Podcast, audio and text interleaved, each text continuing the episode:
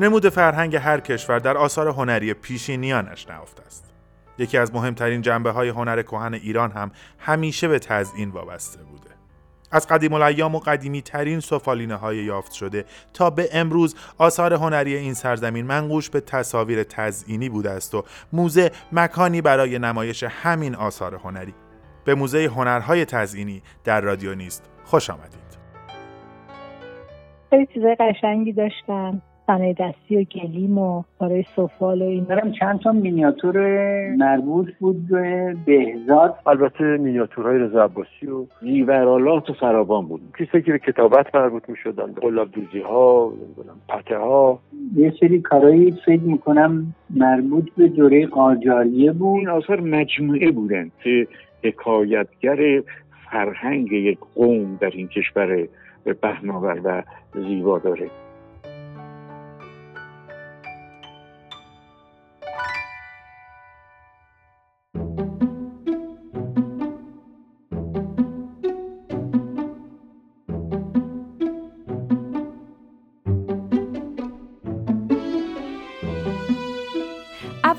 در ایران مانند خیلی از اولین های دیگه به دوران قاجار و سفر ناصرالدین شاه به فرنگ و گرته برداریش از اروپایی برمیگرده که کاخ گلستان میزبانش بوده.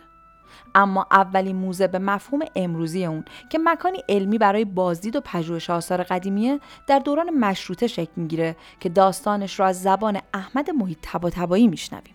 اما موزه با مفهوم جدید خودش برای آموزش و ترویج علم. به انقلاب مشروطیت برمیگرده و در ساختمان دارالفنون و واحدی به اسم موزه شکل می‌گیره. بعدها این موزه به نام موزه هنرهای ملی در امارت مسعودی تهران که وزارت معارف شده بود در بخشی از اون شکل می‌گیره قرار می‌گیره که مرحوم ایرج میرزا مدیر این هست. و سپس با تشکیل مرکز باستانشناسی در ایران. توسط آندر گودار و توسط گودار در مجموعه میدان مشت موزه ایران باستان به وجود میاد که هنوز هم به عنوان موزه ملی ایران به فعالیتش داره ادامه میده. اما این موزه رو مرکز باستان شناسی دایر می‌کنه. وقتی به جلوتر میایم. در واقع یه موزه موزه هنرهای ملیه که توسط وزارت صنایع مستضعفه در حوزخانه باغ نگارستان برای هنرمندان معاصر در واقع به وجود میاد. اما این ویژگی های هنرهای ملی ما در گذشتهش به عنوان موزه اختصاصی هنوز ایجاد نشده بود.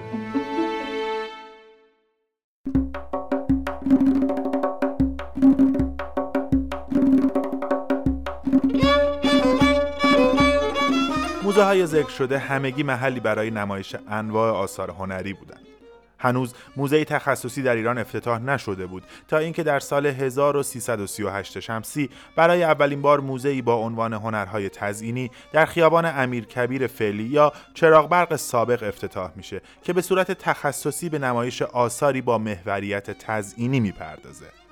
اما هنرهای تزئینی به چه نوع هنری اطلاق میشه؟ عباس مشهدی زاده اصفهان پایتخت لژک دوژک دیگه. می‌دونید تمام دیدنی های اصفهان جنبه تزئینی داره. جنبه تعلیفی نداره. اونچه که تحت عنوان هنرهای تزئینی گمان کنم نوشته ها اوراق برگه ها نامه های همچین چیزایی بود. چون اینها دور تا دورش تذهیبی و تزئینی بود. و فکر می‌کنم مقداری هم حساب چاپ های روی پارچه بود. هم خود هنر مینیاتور و هم حاشیه سازی ها و قاب بندی ها و چه ها. اینا هنرهای تزیینی اون زمان تعریف می‌شد. روسری ها لباس ها دامن ها پارچه ها چاپ ها از ویژگی های دیگه این مکان میشه به این اشاره کرد که در واقع اینجا اولین موزه‌ای بوده که زیر نظر اداره هنرهای زیبا که بعدها نام وزارت فرهنگ و هنر رو می‌گیره ساخته شد. اما داستان به وجود اومدنش از اهدای یک گنجینه ارزشمند توسط شخصی به نام عبدالله رحیمی آغاز میشه. فرامرز طالبی موزه به مجموعه اموالی بود که شخصی به اسم رحیمی در اختیار داشت. متاسفانه اطلاعات ما از آقای رحیمی نداریم ولی هرچه هست ایشون یک خدمتگزار به اموال فرهنگی ایران محسوب میشن مثل دیگر دوستداران فرهنگ ایران که آثار ایرانی رو خریداری می‌کنن به شکل خیلی قانونی و نگهداری می‌کنن و در طول زمان به غنای اون میافزایند. مجموعه اشیای تزئینی این موزه مال اقوام مختلف ایران بود و شما به راحتی مجموعه بسیار غنی از تزئینات پوشاک مردم کردستان و ترکمن صحرا رو تو این انبال می‌دید حضور فرد برجسته به نام یحیی زوکا در رأس امور یکی از دلایل دیگری بود که موزه شکل گرفت. او با انتخاب و اضافه کردن آثار دیگر به مجموعه رحیمی به وسعت آنها افزود.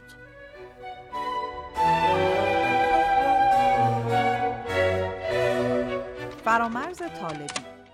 آقای زوکا معمولا ناظر خرید آثار تو دفتر فرح بودن.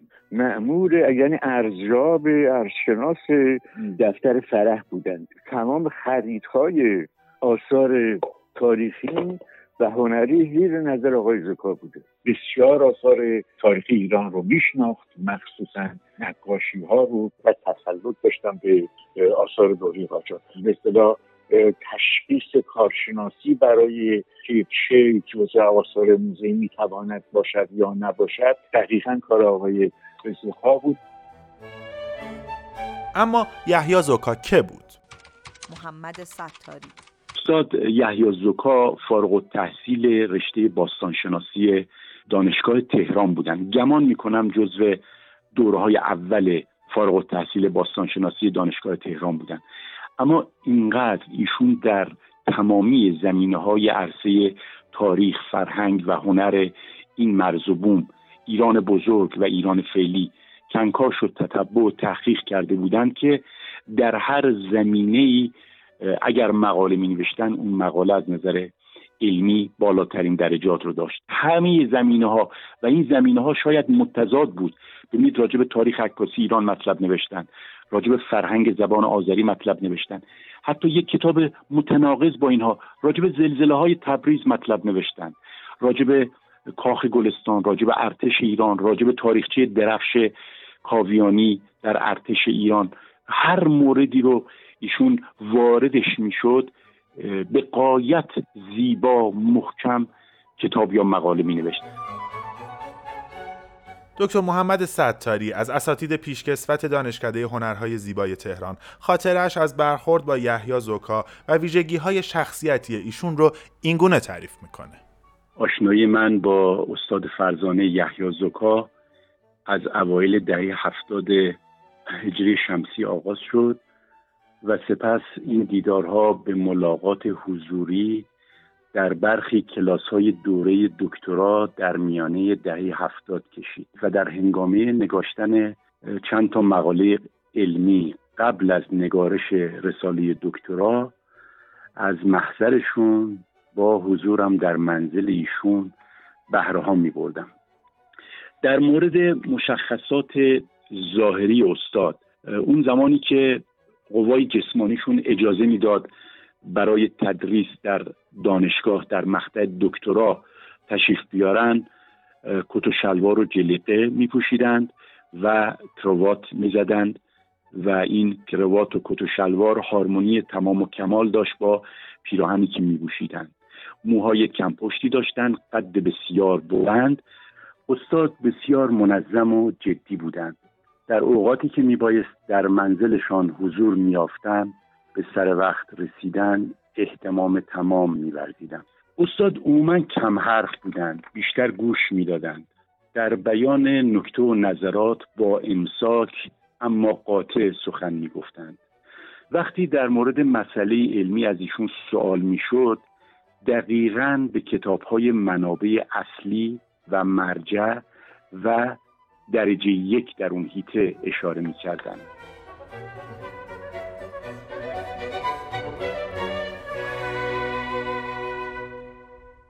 تمامی آثار گردآوری شده در سال 1338 همونطور که پیشتر گفته شد در ساختمانی در خیابان چراغبرق که اون زمان از معابر مهم شهر بود به شکل موزه برای عموم به نمایش در اومد.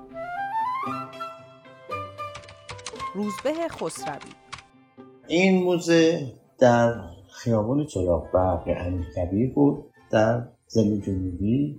تقریبا الان با وضعیتی که حالا تغییرات پیدا کرده همین جایی که فکر کنم خیابون سعدی را ادامه دادند و تو اون داستان بمبگذاری های اول انقلاب اینجا به هم ریخته شد و خیابون باز شد.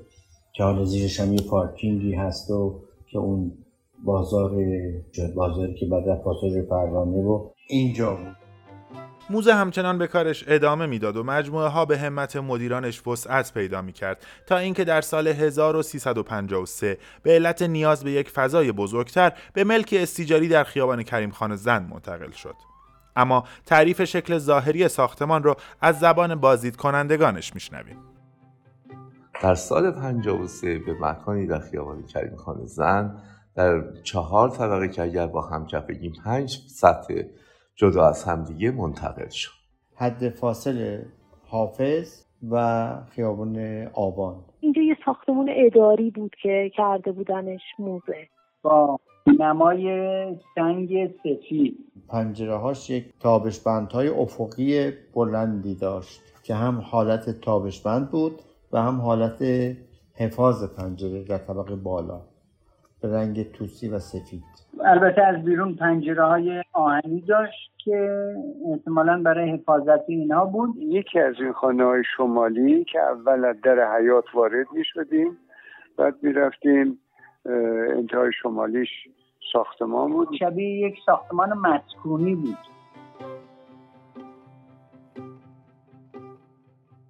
اما تأثیری که افتتاح این ساختمان بر بافت خیابان کریم خان داشت. احمد محیط تبا تبایی با گسترش شهر و تغییراتی که پیش اومد که بعدها شاید از اینکه در میدان ولی عصر امروز ساختمانی به سازمان صنایع دستی اختصاص پیدا می‌کنه و در زیر اون مجموعه عرضه صنایع دستی ایران بود و این محور صنایع دستی خیابان ویلا نجات الله امروز تا خیابان طالقانی و پایین در بر می‌گرفت. یعنی به نوعی حضور موزه هنرهای تزئینی در خیابان کریم خان در محوری که به هنرهای سنایی ایران در اصل نوین هم اشاره می‌کرد. و حتی بازار فرش ویژه ایران رو هم داشت می‌تونه باز تناسب بسیار خوب این انتقال ساختمان رو برای ما توجیه و معرفی کنه اما بازدید کننده ها هنگام ورود به موزه با چه فضایی مواجه می شدند؟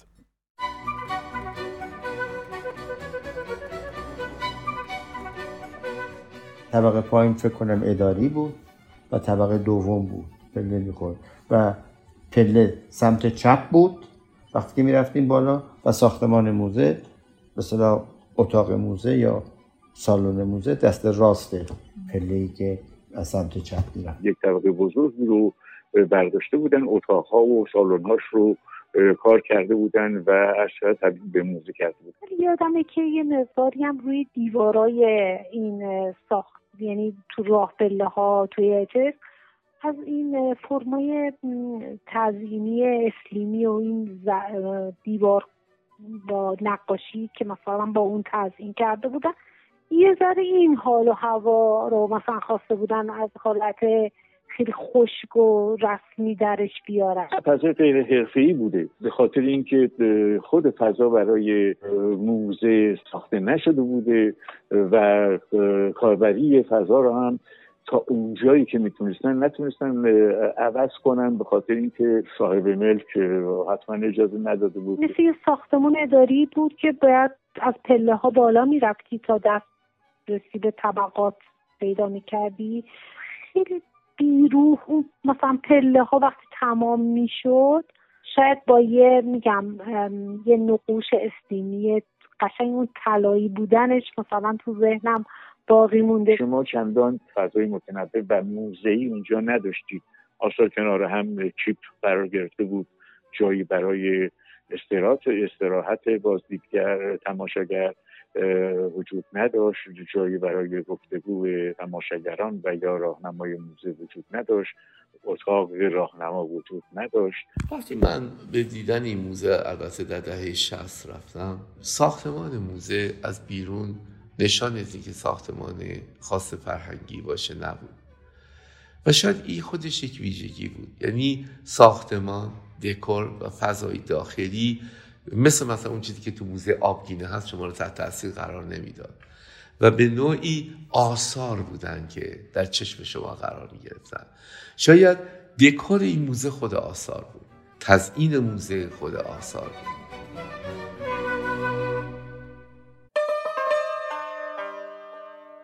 در این ساختمان پنج طبقه اشیا در نه بخش دستبندی شده بودند. پارچه و بافندگی، اشیاء خاتم بندی شده، اشیاء منبت، معرق و مشبک، بخش اشیاء رنگ روغنی، بخش فلز، بخش شیشه، بخش نقاشی و مینیاتور، خط و کتابت و نمایشگاهی دائمی از آثار موزهی و منحصر به فرد کاخ مرمر. احمد محیط تباتبایی یکی از مجموعه های مهمی که به خصوص به دوران بعد از انقلاب در واقع نوعی مرتبط میشه مجموعه هایی بود که از کاخ مرمر به موزه تزئینی منتقل شده بود. از میز مهمی که کار مرحوم امامی بود و طرحهای اون کار عیسی بهادری بود و کارهای خاتمی که زیر نظر استاد سنی خاتم شیرازی در مرمر انجام شده بود بیشتر آثار مال چهار قرن آخر اسلامی هستن یعنی دوران صفویه تا قاجاریه. اما بودن آثاری حتی از پیش از اسلام که در این مجموعه قرار داشت ولی روی کرده اصلی مجموعه به دوران هنرهای اسلامی و بالاخص به عصر صفوی و بعد و بالاتر از همه عصر قاجاریه اختصاص یافته بود. برای کسی که می‌خواست تو تاریخ هنره به خصوص قرون اخیر ایران کار کنه موزه بسیار مهم به شمار بیاد. یکی از نفائسی که در این موزه قرار داشت کتاب خاوران نامه بود. کتاب مهم و زیبایی که به سبک در واقع شاهنامه تنظیم شده بود و دازم نقاشی های نقاش مهم دوره زندی نادری رو در آثار خودش به همراه داشت. بعد از یحیی زوکا مدیران متعددی چون دکتر محمد حسن سمسار و ابوالفضل زابه بر سر کار اومدن و راه یحیی زوکا رو ادامه دادن. در سال 1364 با تشکیل سازمان میراث فرهنگی نهادهایی چون اداره کل موزه ها هم به مجموعه سازمان میراث فرهنگی ملحق شد. اما با ورود به دهه هفتاد همزمانی چند اتفاق آغازی بر پایان فعالیت موزه شد. ایرج اسکندری آیدین آقداشلو فرامرز طالبی. یه من شنیدم که ساختمان مجاور این موزه سوراخ کردند و اونجا اشیایی رو یا اجناسی رو به سرقت بردند و موزه هنر تزیینی بعد از اون قضیه دیگه بسته شد فکر می‌کنم. تا که من شنیدم این موزه به علت اینکه مکانش مکان اجاری بود و مکانی نبود که اصلا برای موزه اختصاص پیدا بکنه این از نظر مکان دچار مشکل شد. صاحب این موزه یک آقای بسیار متین صاحب این خانه در واقع آقای بسیار متین بود که چندین بار هم پیش من آمد بود در اداره کل موزه و موقعی که ما کار می‌کردیم. خیلی حرف خیلی سدیس و راحت و درستی می‌زد. من خونه رو می‌خوام. متاسفانه نتوانستن برای انبال موزه هنرهای تزئینی مکانی پیدا بکنن اما اینکه چه اتفاقی برای آثار داخل موزه افتاد رو از زبان احمد محیط تبا تبایی میشنویم. در دهه هفتاد یعنی می‌تونم یا سال هفتاد و دو با ریاست مهندس کازرونی بر سازمان میراث فرهنگی یک اتفاقی افتاد که شاید قصد از انجام اون امری مفید و مثبت بود ولی نتایج خوبی و همراه نداشت. زیرا که به طور کلی هیچ وقت نباید موزه رو تعطیل کرد. اگر در آرشیو یک موزه آثار زیادی هست از اونها استفاده کرد و موزه دیگه ای به وجود آورد. آقای کازرونی که اهل اصفهان بود موزه هنرهای تزئینی رو از تهران شاید به دلیلی که شاید مثلا ساختمان متناسبی نداشت به اصفهان و به امارت رکیب خانه که منزل مسعود میرزا زل سلطان حاکم اصفهان در دوره قاجاریه و پسر ناصر شاه بود منتقل نمود. امارت مسعودیه که در نزدیکی کاخ چلستون قرار گرفته. امارت شکیل و زیباست که بیش از سه هزار قطعه از اشیای موزه تزیینی تهران رو در خودش جای داد. اما تا اونجایی که به یاد دارم نزدیک بیش از 700 قلم از اشیای موزه هنرهای تزیینی به موزه میر اماد مجموعه فرهنگی تاریخی سعدآباد منتقل شد. و بعضی از اشیای دیگه این موزه هم به موزه های دیگه در قزوین و جاهای دیگه نیز انتقال یافت. و به هر حال اون تمرکز و انسجام به یک بار از هم گسست ساختمانی که به این کار اختصاص داده شده بود البته برای موزه ساخته نشده بود. ولی به هر حال توش هزینه های مختلفی شده بود و بخش های مختلف موزه که نه گالری در موزه بود رو در داخل این پنج طبقه جا دادن.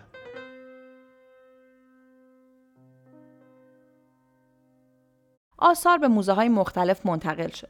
اما دیگر مجموعه یک دست و ارزشمند گردآوری شده طی این سالها که ترکیبی از انتخاب و سلیقه عبدالله رحیمی و استادان امر یحیی زکا دکتر محمد حسن سمسار و دیگر مدیران و باستانشناس های متخصص در کنار هم بود وجود نداشت.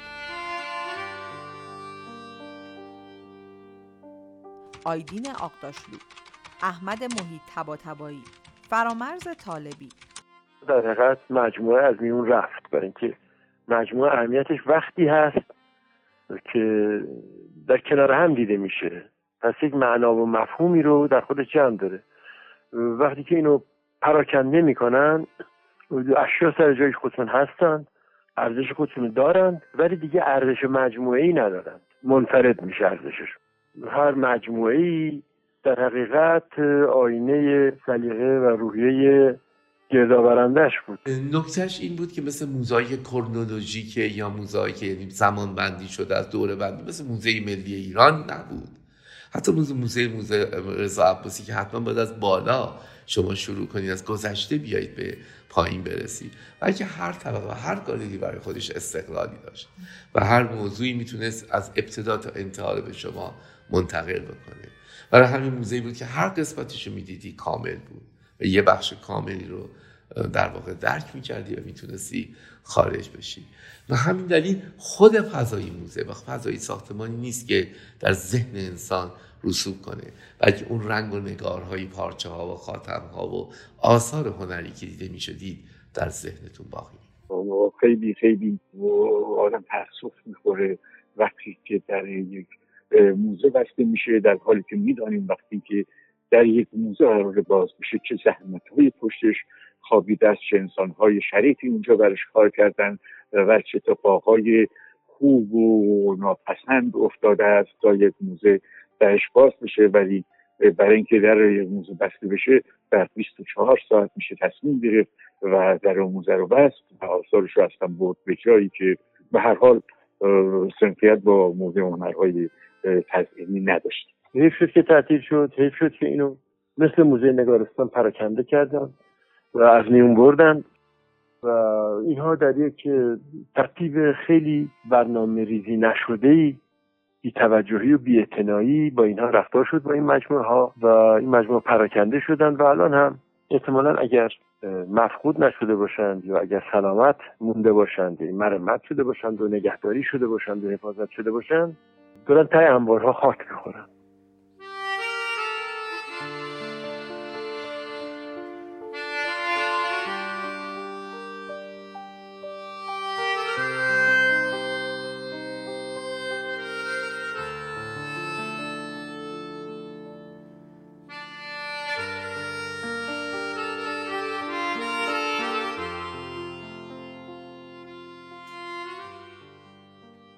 نهمین شماره از رادیو نیست رو شنیدید که در دی ماه ضبط و تدوین و در 15 دی 1402 منتشر میشه. بیشک ساختن اپیزود موزه هنرهای تزئینی امکان پذیر نبود بدون لطف و همراهی عزیزانی چون عباس مشهدیزاده، احمد محیط تباتبایی، دکتر محمد ستاری، ایرج اسکندری، آیدین آقداشلو، روزبه خسروی، محمد ستاری، لادن سمری، فرامرز طالبی، نسرین محمودی، راهله یوسفیان و فاطمه بهروزی. ذکر این نکته ضروریه که رادیو نیست یک پادکست مصاحبه محوره که بخش عمدهش رو خاطرات مردمی تشکیل میده که جدا از صحت و سقمش حس مردم اون دوره از تاریخ رو نسبت به اون مکان تشریح می‌کنه و با توجه به مصاحبه و خاطر محور بودن اون رادیونیست نمی‌تونه صحت اطلاعات بیان شده رو 100 درصد تایید کنه و مسئولیت اون بر عهده خود اشخاص بوده و نقشی در قبال اون نداره. این اپیزود در تمامی اپهای پادگیر قابل شنیدنه و شما برای دسترسی به همه اپیزودها و مطالب تکمیلی می‌تونید به سایت ما یعنی www.radionist.com مراجعه کنید.